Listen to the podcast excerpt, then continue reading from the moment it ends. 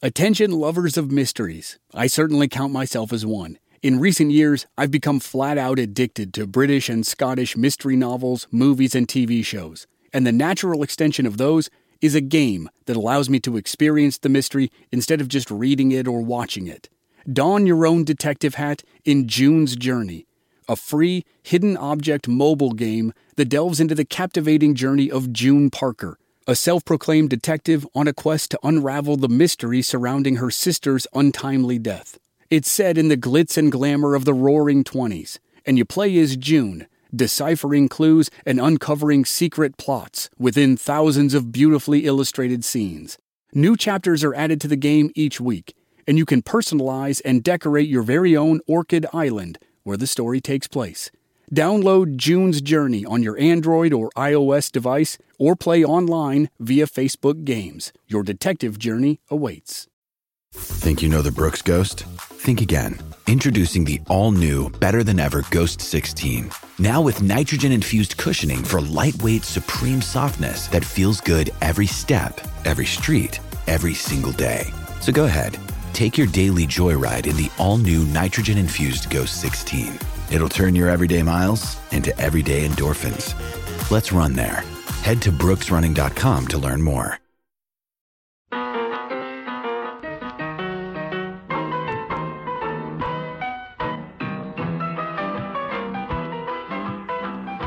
With three games left in the 1920 season, an odd party took place at a Chicago restaurant. Several players from the Chicago White Sox gathered for a celebration, which obviously doesn't seem odd on the surface. But they weren't celebrating an achievement on the field.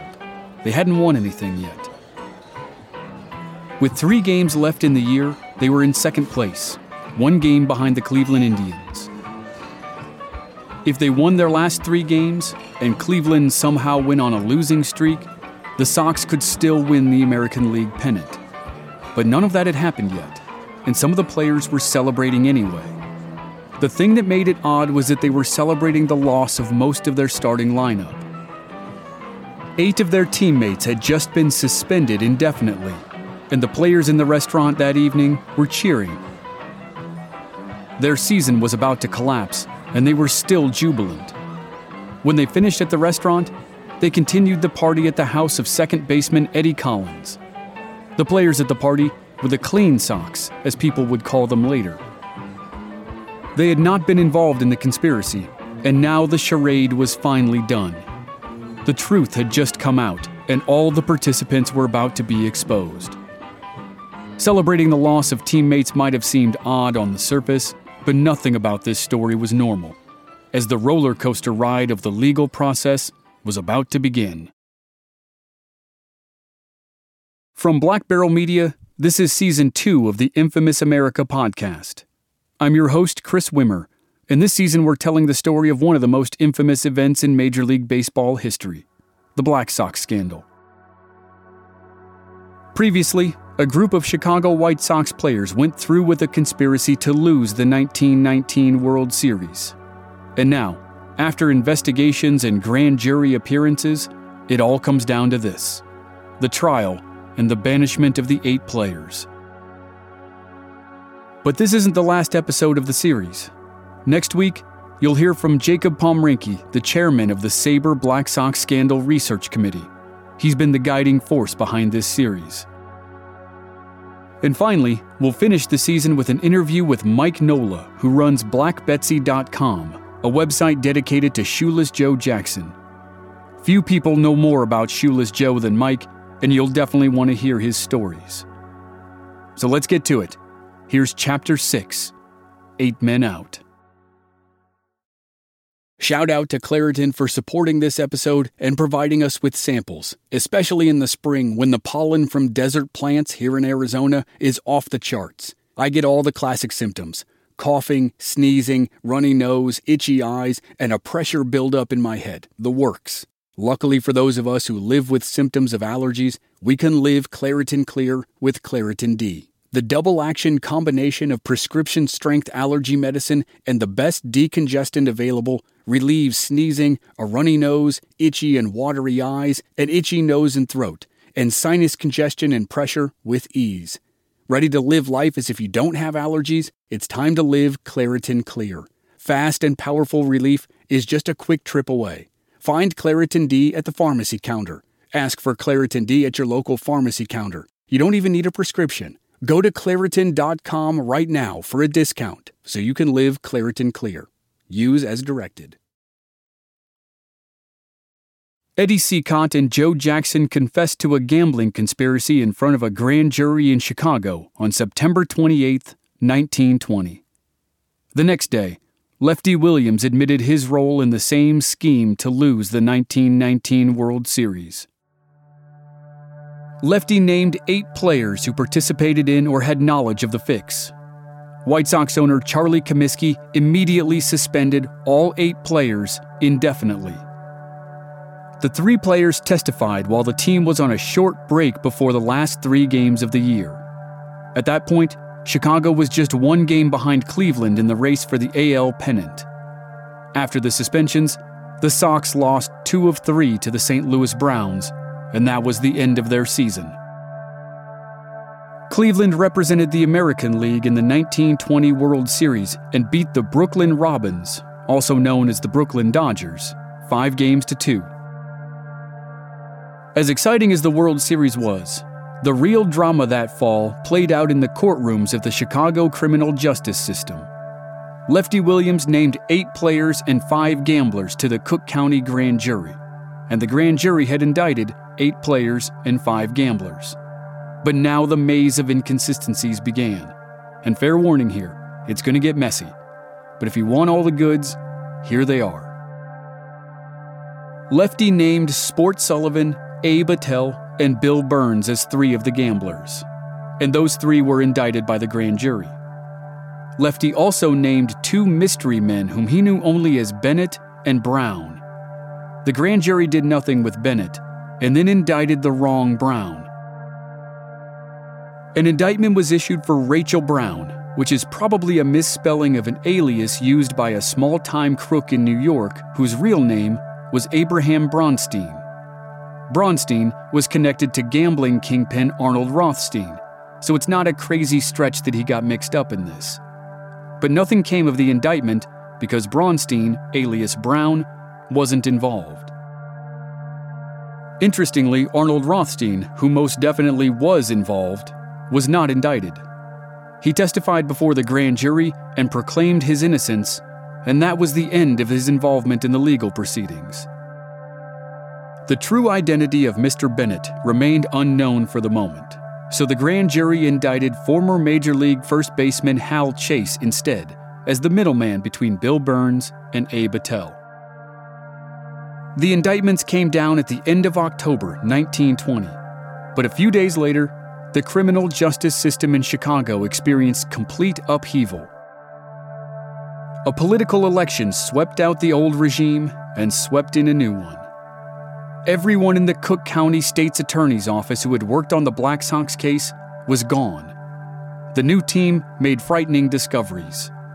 The indictments were incomplete, evidence was missing, and the transcripts of the grand jury testimonies of Eddie, Lefty, and Joe had disappeared.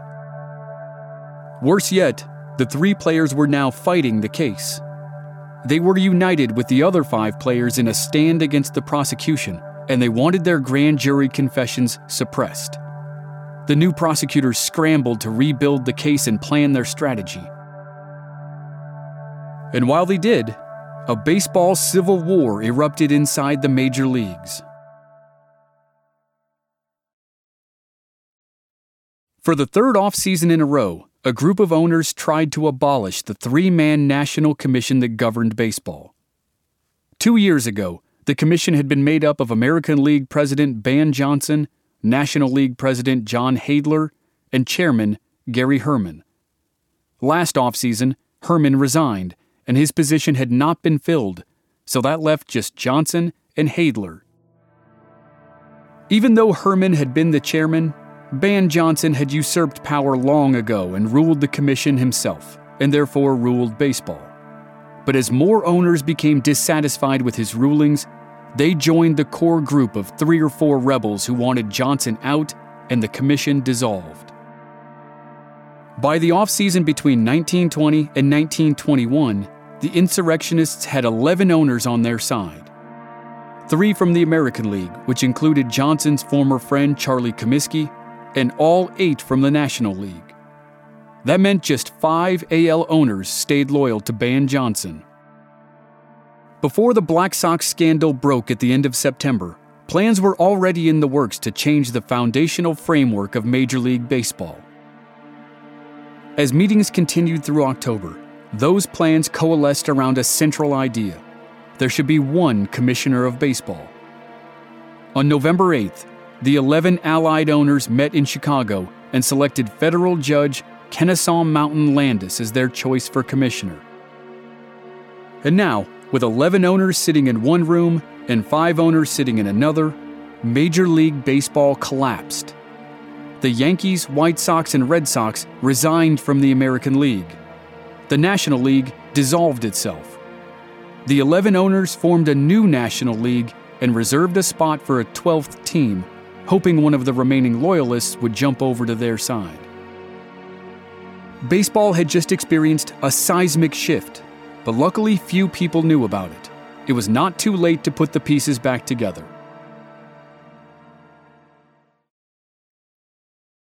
A few days later, the healing process began. All 16 owners unanimously agreed on selecting Judge Landis to be the first commissioner of baseball. A month after that, they wrote a new national agreement that gave the commissioner the power to investigate anything detrimental to baseball and to take unilateral action based on the results. And now the basic framework of modern baseball was set. The owners kept their teams in their respective leagues, and they positioned a single commissioner at the top of the pyramid with nearly unlimited power. The presidents of the two leagues also remained in place for the next 80 years, until they were eliminated after the 1999 season. As the teams opened spring training in 1921, catastrophe had been avoided within baseball, and a new man was in power. But there was one major issue that still had to be dealt with from the previous era. In the spring of 1921, prosecutors in the Black Sox case begged a judge to give them more time to prepare. He said no, Jury selection would begin in six weeks. Then the indicted White Sox players received a shock. All charges against them had been dropped. But if they celebrated, it would have been brief and premature. By the end of March, the state's attorney had filed new charges and received new indictments from a grand jury.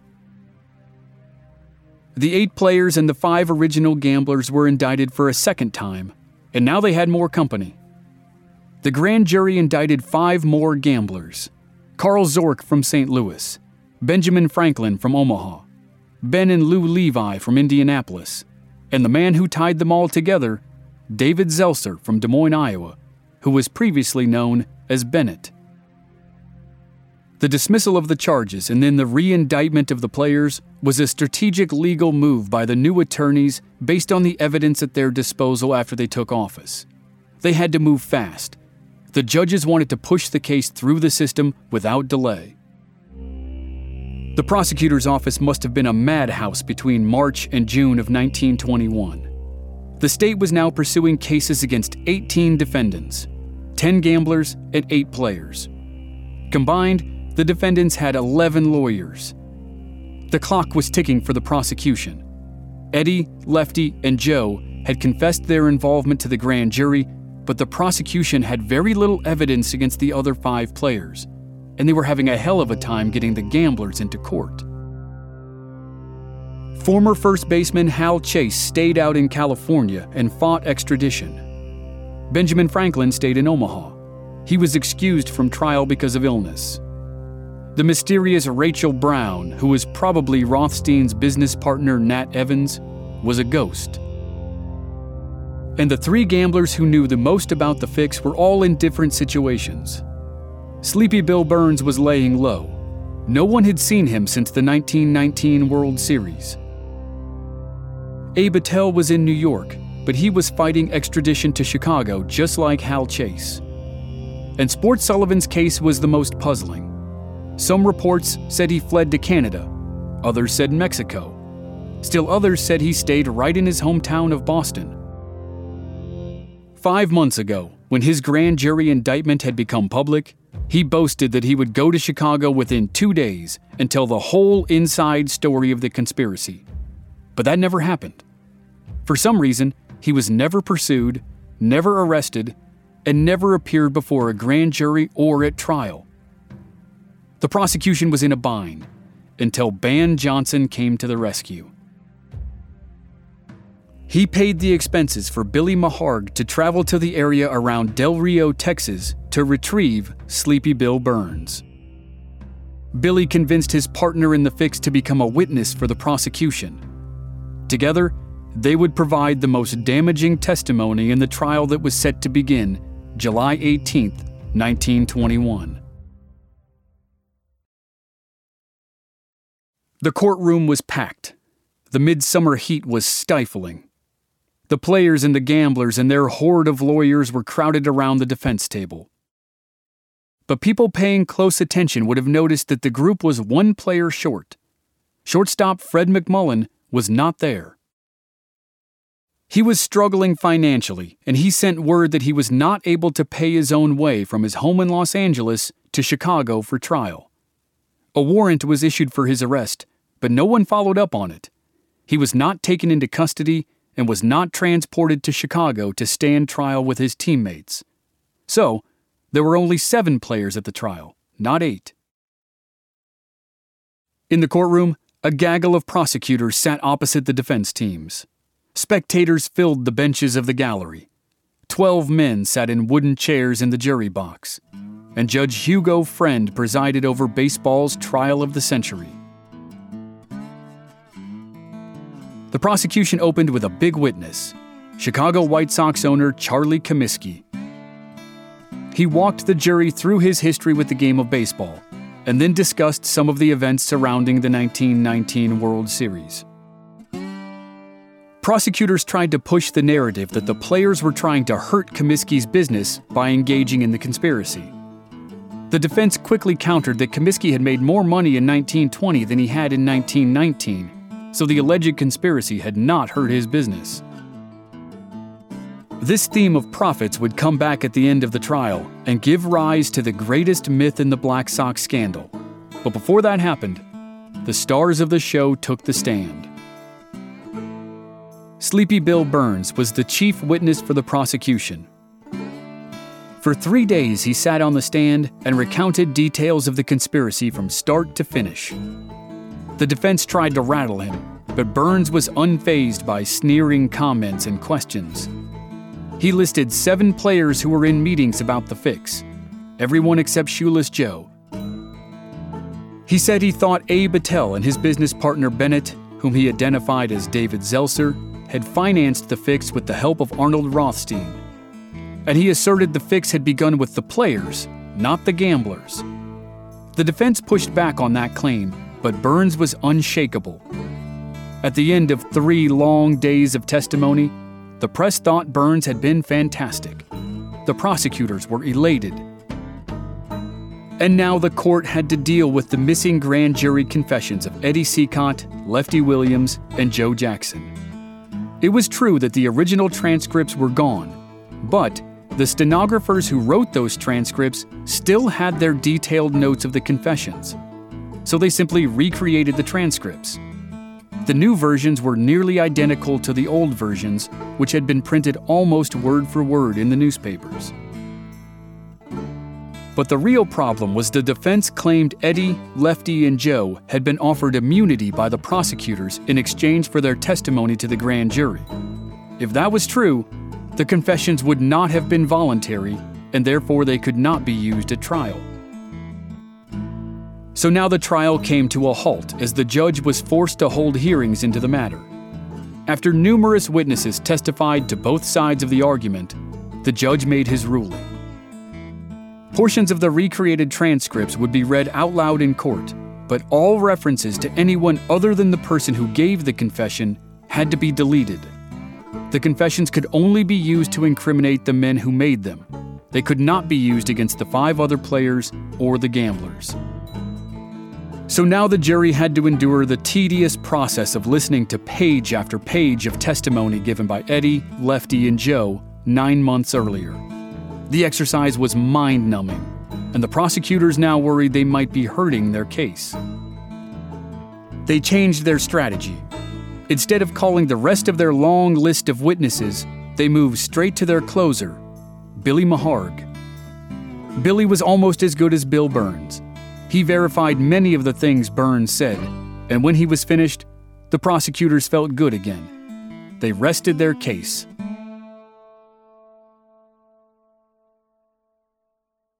Now the defense peppered the judge with a series of motions. So little evidence had been presented against the Levi brothers that the judge dismissed the charges against them. They were free to go. The judge then made a strange move by signaling to the jury that the cases were so thin against Buck Weaver, Happy Felsch, and Carl Zork, the gambler from St. Louis, that he would probably overturn the verdicts if they were found guilty. In essence, the judge had just said the two players and the gambler were not guilty before they had even presented their defenses. And now they were about to present their defenses. It looked like it would be a long process, but to everyone's surprise, it wasn't. Four different teams of lawyers represented the eight players, and more teams of lawyers represented the gamblers. They were all going to present their cases one by one, which would take forever. The lawyers for gamblers David Zelcer and Carl Zork went first. When they finished, Chick Gandil's lawyer began his defense of the first baseman. The case seemed to move according to plan, the lawyer tried to tear apart the testimony of Sleepy Bill Burns, and then he wanted to put Chick Gandil on the stand. But right before that happened, the lawyer cut his plan short. He rested his case. Chick Gandil never testified.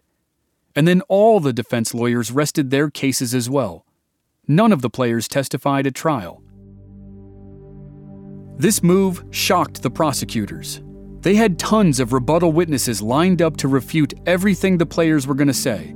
And then the players didn't say anything. So the rebuttal witnesses were pointless. After that, the trial moved straight into closing arguments, and this is where the theme of profits came back into play. One of the lawyers stated that the real bad guy in this whole thing was Arnold Rothstein. The lawyer wondered aloud why wasn't Rothstein charged with a crime? Why wasn't he on trial? Why were these underpaid players and low level gamblers taking the blame when the real culprits were still out there? The lawyers reinforced the idea that owner Charlie Comiskey was a wealthy fat cat who underpaid his players while filling his own pockets with money. They portrayed Ban Johnson as the evil puppet master who pulled the strings behind the scenes. And they stood up the players as simple working class fellas just like the men of the jury. And it worked perfectly. For almost 100 years, that was the story everyone believed. And now we know it wasn't true. In 2002, Major League Baseball donated a pile of contract cards to the Baseball Hall of Fame. Among them were the contract cards for the 1919 Chicago White Sox. We now know exactly how much they were paid. Eddie Cicotte's base salary was $5,000, which was tied for seventh amongst pitchers in the American League. If you count the $3,000 bonus Comiskey paid him after the 1919 season, Eddie was second behind Walter Johnson. Chick Gandil was fifth amongst first basemen. Swede Risberg was sixth among shortstops. Buck Weaver was second for third baseman. Happy Felsch was fifth for center fielders and Joe Jackson was second for left fielders, behind only Babe Ruth, who had moved to the outfield for his final season in Boston. And for the players who were not involved in the scandal, second baseman Eddie Collins was the highest paid player at his position in the American League. In fact, he was second in the entire American League, behind only Ty Cobb. Ray Schalk was the highest paid catcher in the league, and there was a pretty big gap between he and the guy in second place. The eight players involved in the conspiracy had their reasons for participating in the fix, but one of them was not that they were being cheated by a stingy, miserly owner. They were paid on par with everyone else. Now, if you wanted to argue that all the players in Major League Baseball were underpaid based on the profits made by owners, you could certainly do it. But that's a different debate. For now, closing arguments in the Black Sox trial were finished. The judge gave the men of the jury their instructions and sent them away to deliberate. They weren't gone long. Less than three hours later, everyone filed back into the courtroom to hear the verdict. The jury announced the decision not guilty for all defendants on all charges. Thunderous cheers filled the room. The judge smiled. The jurors shook hands and congratulated the players they had just acquitted. Everybody went outside for a big group photo. The jurors and the defendants went down the street for a party at an Italian restaurant. They celebrated together late into the night. But the reverie lasted just a few hours. The next day, the new commissioner of baseball dropped the hammer.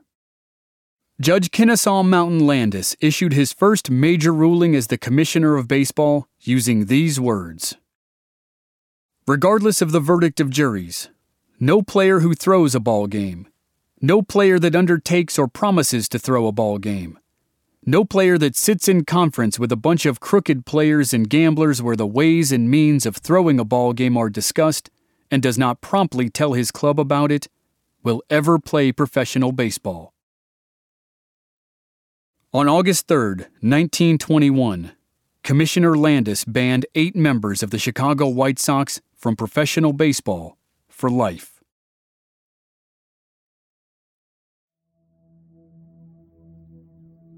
It had been more than one year since seven of the eight players on trial had set foot on a Major League Baseball field, and now they never would again. The exception to that statement was Chick Gandil, because he hadn't played in two years. Thanks to a contract dispute with Charlie Comiskey, Gandil hadn't played since the 1919 World Series. He had effectively retired from professional baseball, so the banishment didn't hit him as hard as it did the other players. In the wake of the commissioner's ruling, Buck Weaver, Joe Jackson, Happy Felsch, and Swede Risberg filed civil suits against the White Sox. They claimed a variety of grievances defamation, breach of contract, and restraint of their professional livelihoods. Of the four, Joe's breach of contract suit was the only one that went to trial, which happened in 1924. He had signed a three year deal before the 1920 season, and the club had voided the contract when it released him a year after the second grand jury indictment. He claimed he was owed money for the 1921 and 1922 seasons, per his contract. He made that assertion because he now said he had no involvement in the fix whatsoever his new sworn statements greatly contradicted his grand jury testimony from 1920. He now claimed he had no idea a conspiracy was in place until after the series. When Joe's civil trial began in early 1924, he took the stand and faced a barrage of questions about his conflicting statements. He didn't try to explain the differences. All he said was, he didn't make the statements contained in the grand jury transcripts and he said that denial over and over again. More than 100 times, he maintained that he simply didn't say the things that were in the grand jury transcripts that had been read at the criminal trial in 1921. The judge in the civil suit was outraged. He cited Joe for perjury and threw him in jail for a night. He thought at least one of Joe's statements made under oath had to be a lie. But the jury saw it differently they awarded Joe more than $16,000 in another strange twist in the legal saga. The jurors didn't give Joe the money because they believed his new story. They gave it to him because they thought the White Sox ownership genuinely owed it to him. The jury believed that Charlie Comiskey knew of the fix and Joe's role in it at the time Joe signed a new deal in 1920. The jurors thought Comiskey condoned Joe's behavior by offering him the new deal. Therefore, Comiskey couldn't go back on it once the public found out something he knew all along. But the judge wasn't having it. He vacated the award, and Joe got nothing, at least at the time. Eventually, all four civil suits were settled out of court for small amounts. And that was the end of the major legal proceedings in the case of the 1919 World Series scandal. Eight members of the Chicago White Sox who had knowledge of or participated in the conspiracy never played professional baseball again. And the gamblers went about their lives as they always had. They had been acquitted, and some of them had never seen the inside of a courtroom during the Black Sox scandal.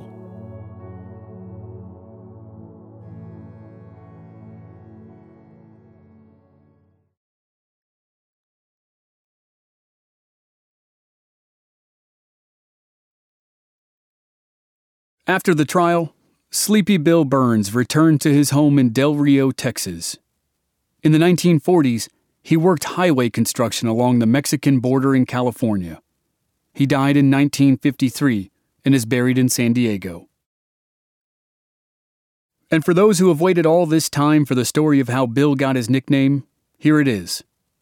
In 1908, he was pitching for the Washington Senators. In early June, his team was in Chicago, playing against, of all teams, the White Sox. In the eighth inning of one of the games, he fell asleep on the bench. His teammates had to wake him up so he could go bat. Apparently, he had no trouble falling asleep whenever or wherever he wanted. Three years later, he was with the Cincinnati Reds, and he infuriated his manager by sleeping on the clubhouse bench during a game. The manager wanted to put Bill in as a relief pitcher but Bill was asleep. And that's how he earned the moniker Sleepy Bill Burns. Sleepy Bill's partner Billy Maharg drifted out of the spotlight, for the most part, following the Black Sox trial. He was deposed in the civil suits filed by the four players after their banishment, and he told the same story every time. He spent much of the rest of his life working as an auto mechanic for the Ford Motor Company in Pennsylvania. He died of a heart attack in 1953, the same year as Sleepy Bill Burns. He never married, had no children, and had no other immediate family. A short death notice appeared in the Philadelphia Inquirer before Billy was buried in an unmarked grave.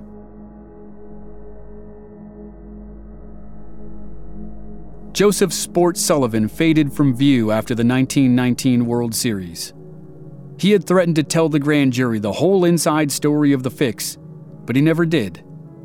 Some people said he fled the country. Others said he stayed in his hometown of Boston. But after the scandal, his days as one of the biggest bookmakers in the country were done. He was banned from so many ballparks that it was hard to keep his gambling enterprise afloat.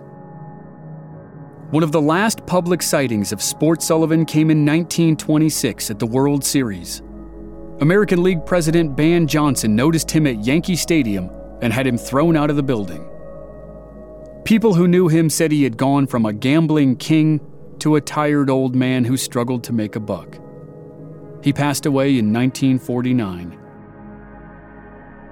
Most researchers view Sport Sullivan as the great missing link in the Black Sox scandal.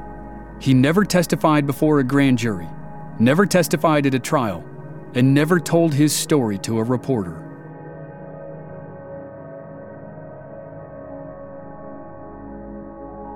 Nat Evans was a business partner of Arnold Rothstein on several projects, and most experts believe he was the mysterious Mr. Brown who worked with Sport Sullivan on the fix. In April 1921, three months before the Black Sox trial, he was arrested in a St. Louis hotel room with three other gamblers. In the room, was a telegram from 1919 that included a warning Beware of Dickey Kerr. It looked like pretty good proof of the conspiracy. But Evans was never charged, never taken to Chicago, and he never testified or stood trial for his involvement. He spent his remaining years supervising gambling operations in the horse racing industry until he passed away in 1935. Arnold Rothstein publicly denied involvement in the fix for the rest of his life, which proved to be short. He had built a criminal empire in New York, and he was the forerunner for mobsters like Al Capone, Lucky Luciano, Dutch Schultz, and all the others who would ring in a new era of organized crime. And like many of these men, Rothstein's reign ended abruptly.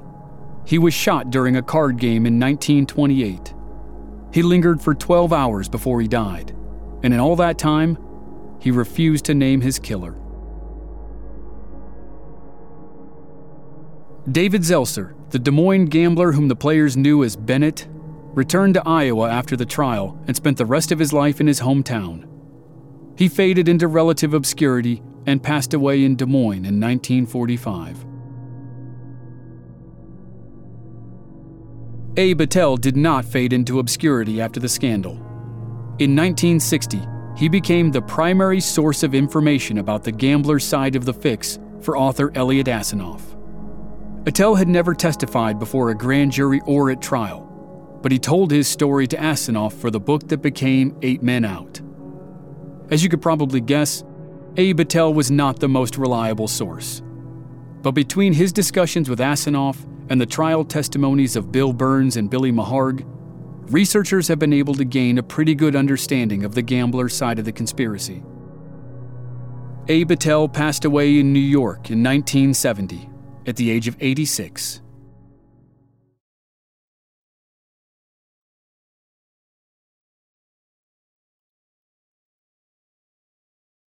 The eight Chicago White Sox players who had been banned from the major leagues continued their baseball careers as best they could.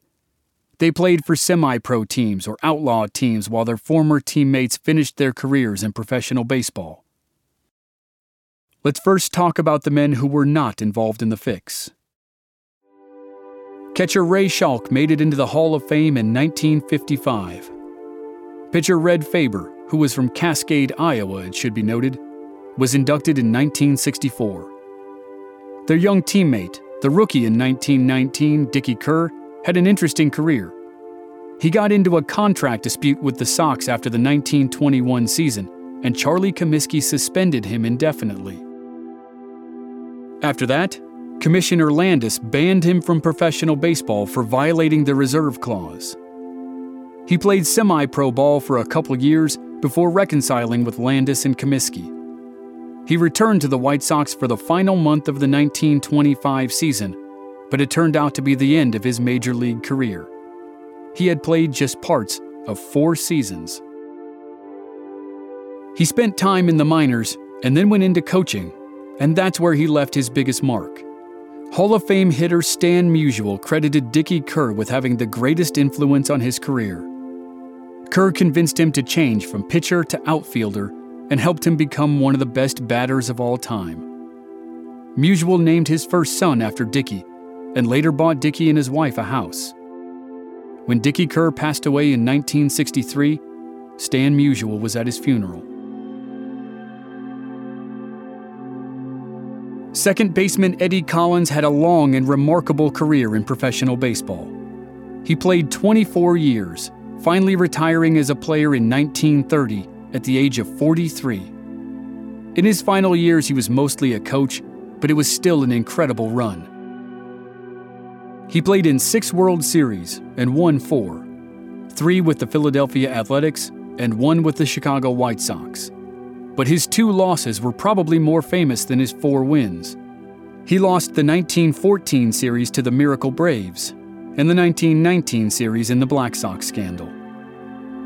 In 1933, he joined the Boston Red Sox as vice president and general manager after Tom Yawkey bought the team. Eddie stayed with the club for nearly 20 years. His biggest contribution came in 1937 on a scouting trip to California, he signed a Los Angeles phenom named Bobby Doerr, who went on to have a Hall of Fame career. During the same visit, he noticed a high school kid from San Diego named Ted Williams and signed him to a contract one year later. Eddie Collins was inducted into the Pro Baseball Hall of Fame in 1939, along with several men you've heard about in this story. Cap Anson, who starred for the Chicago White Stockings in the 1870s and 1880s. Al Spalding, the sporting goods king who turned Anson into a star. William Arthur Cummings, who threw the first curveball in a game. And the White Sox founder and owner, Charlie Comiskey. Also in that class was a pretty good player named Lou Gehrig.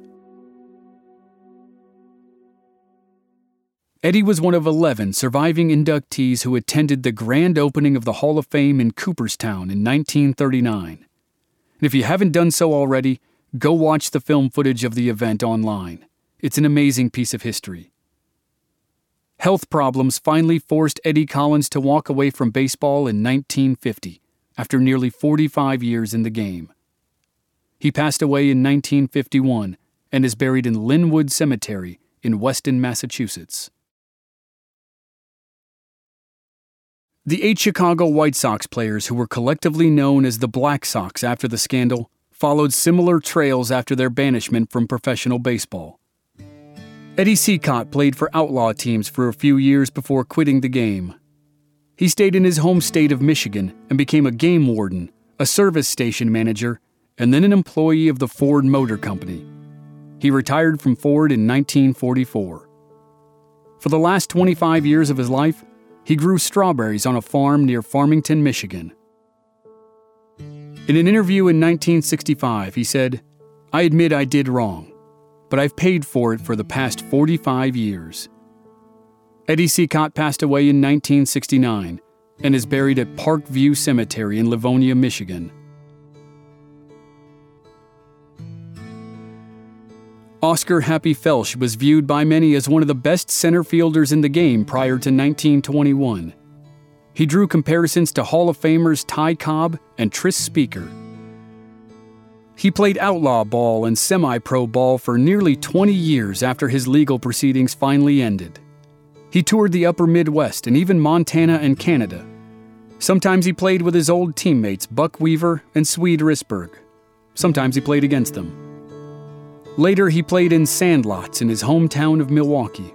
He tried a variety of careers, including tavern keeper and crane operator. Then, in the early 1960s, he gave crucial interviews to Eliot Asinof for the book Eight Men Out. Happy said, It was a crazy time. I don't know how it happened, but it did all right. Happy passed away in 1964. He's entombed at Wisconsin Memorial Park in Brookfield, Wisconsin.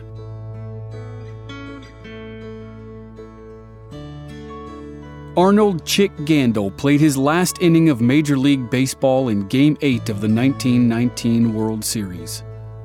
Due to a contract dispute with Charlie Comiskey, he didn't play in 1920, and he was banned in 1921. For the rest of the 20s, he joined outlaw teams like the other Black Sox players.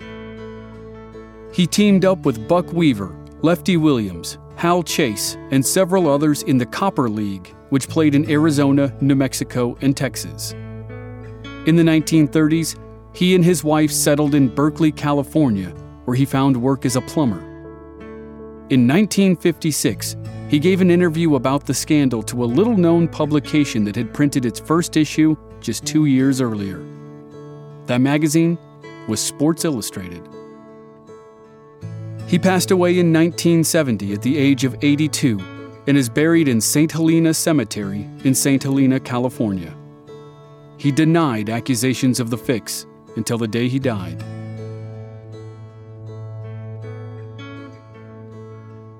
Fred McMullen had an interesting life after baseball. When the legal saga began, he had been at his home in Los Angeles and he was too poor to travel to Chicago, so he was not at the trial with his teammates. When he was banned from baseball, he never played again. He never complained, never asked for reinstatement, and never said he was innocent. He just walked away from the game. He worked a series of jobs for many years until he became an LA County Deputy Marshal in 1941. By 1947, he was a captain and supervised an entire division of marshals. He developed heart problems later in life and died in 1952. He's buried in Inglewood Park Cemetery in Los Angeles.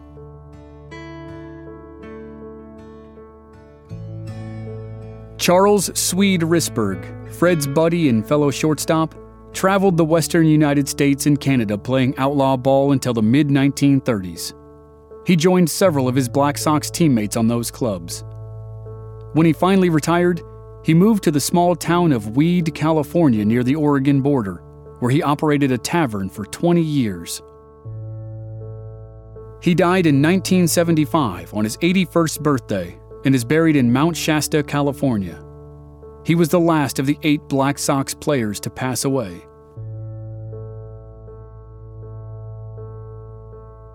Claude Lefty Williams struggled severely after he was banned from professional baseball. He worked odd jobs and began drinking heavily. His good friend Joe Jackson tried to do him a favor by selling him a pool hall in Chicago for $1, but Lefty couldn't make it work. His marriage to his wife Lyria suffered, and they separated in 1924. He played with outlaw teams in the West through the 1920s, and by the 1930s, he was back in Chicago living in a small basement apartment. But then he appeared to turn his life around. He patched up his marriage, and he and Lyria moved to California during the Great Depression. He worked as a truck driver and a carpenter and she became a community activist. Toward the end of Lefty's life, they settled in Laguna Beach. On clear days, they could see Catalina Island from their hillside cottage. In 1959, the Chicago White Sox won their first American League pennant since the 1919 season. One month after they lost the World Series to the Los Angeles Dodgers, Lefty Williams passed away. He's buried at Melrose Abbey Memorial Park in Anaheim, California. George Buck Weaver traveled the same roads as many of his teammates after the ruling by Commissioner Landis. Buck worked tirelessly for decades to clear his name and get reinstated into Major League Baseball. He sent numerous petitions to Landis, one of which contained 14,000 signatures. He hired lawyers and tried to get the courts to intervene, but none of it worked. In 1927, he personally asked Landis to clear his name, and Landis said no. During these years, Buck barnstormed with semi pro and outlaw teams like most of his friends.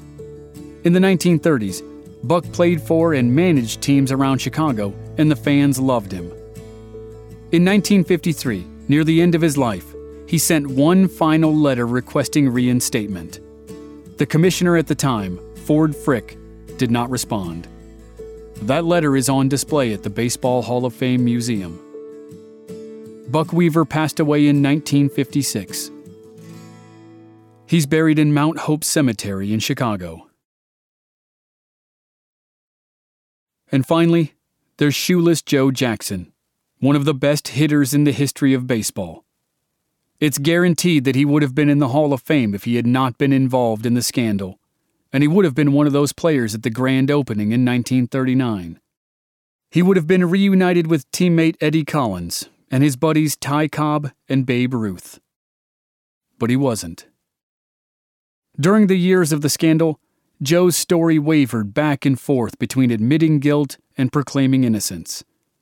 In the earliest days, he admitted he took money but he also asserted he never did anything to lose a game, and his stats during the series support his contention.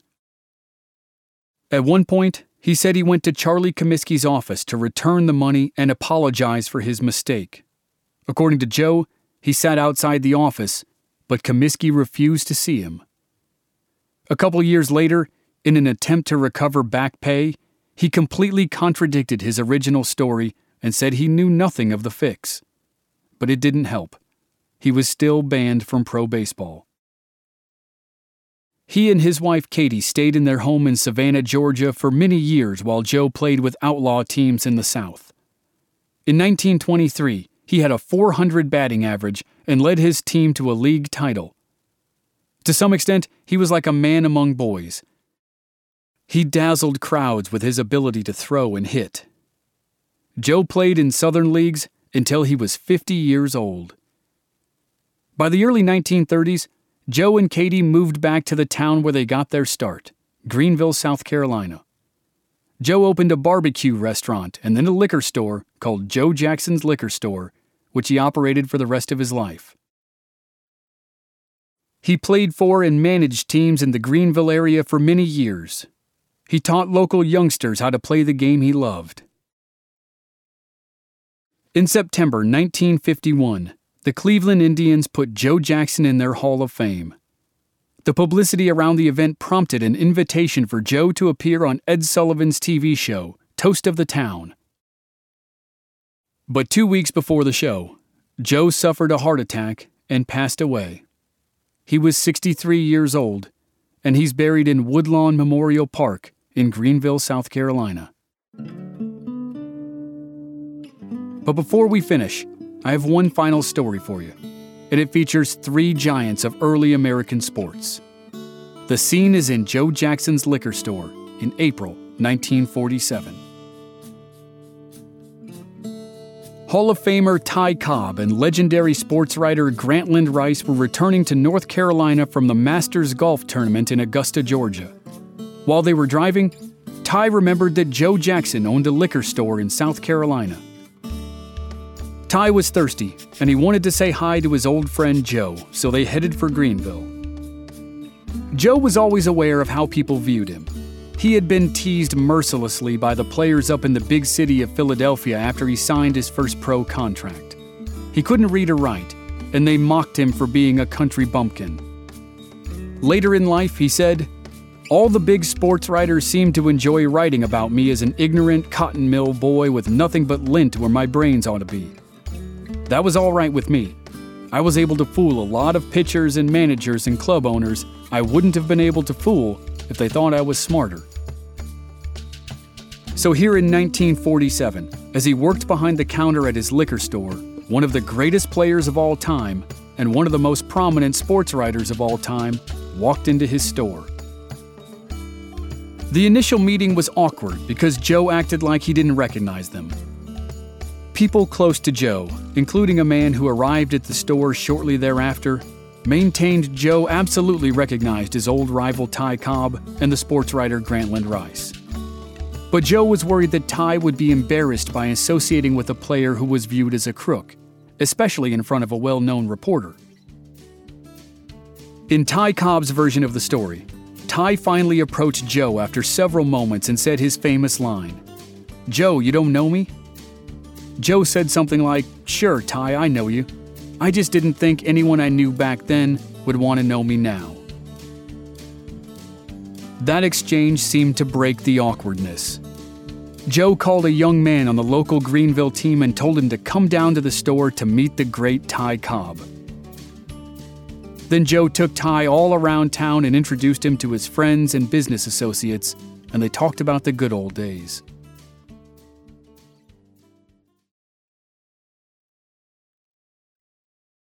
A few days later, Joe's wife Katie typed a letter to Ty Cobb on Joe's behalf.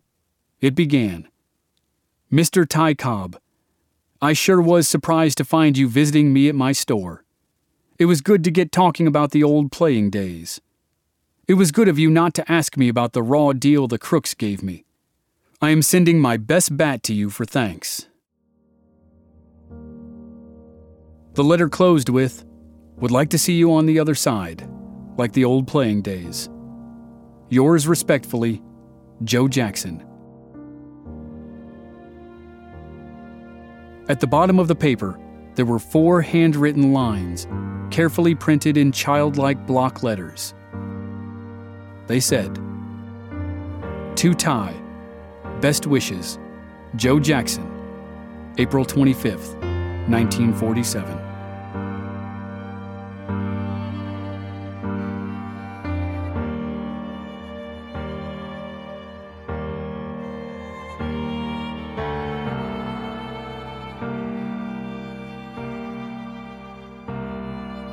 Thanks for listening to the story of the Black Sox scandal here on the Infamous America podcast.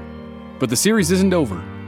Come back next week for an interview with Jacob Pomrenke, the chairman of the SABR Black Sox Scandal Research Committee.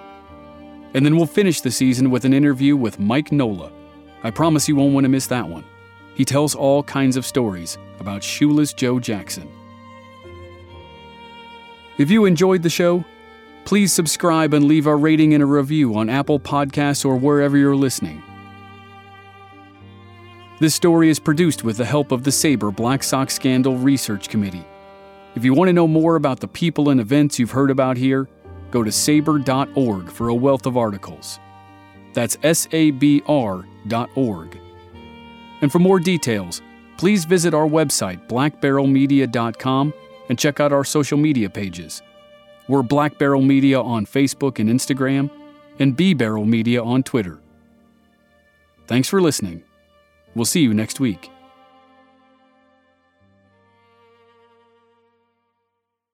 This is the story of the one. As head of maintenance at a concert hall, he knows the show must always go on. That's why he works behind the scenes, ensuring every light is working, the HVAC is humming, and his facility shines. With Grainger's supplies and solutions for every challenge he faces, plus 24 7 customer support, his venue never misses a beat. Call quickgranger.com or just stop by. Grainger, for the ones who get it done.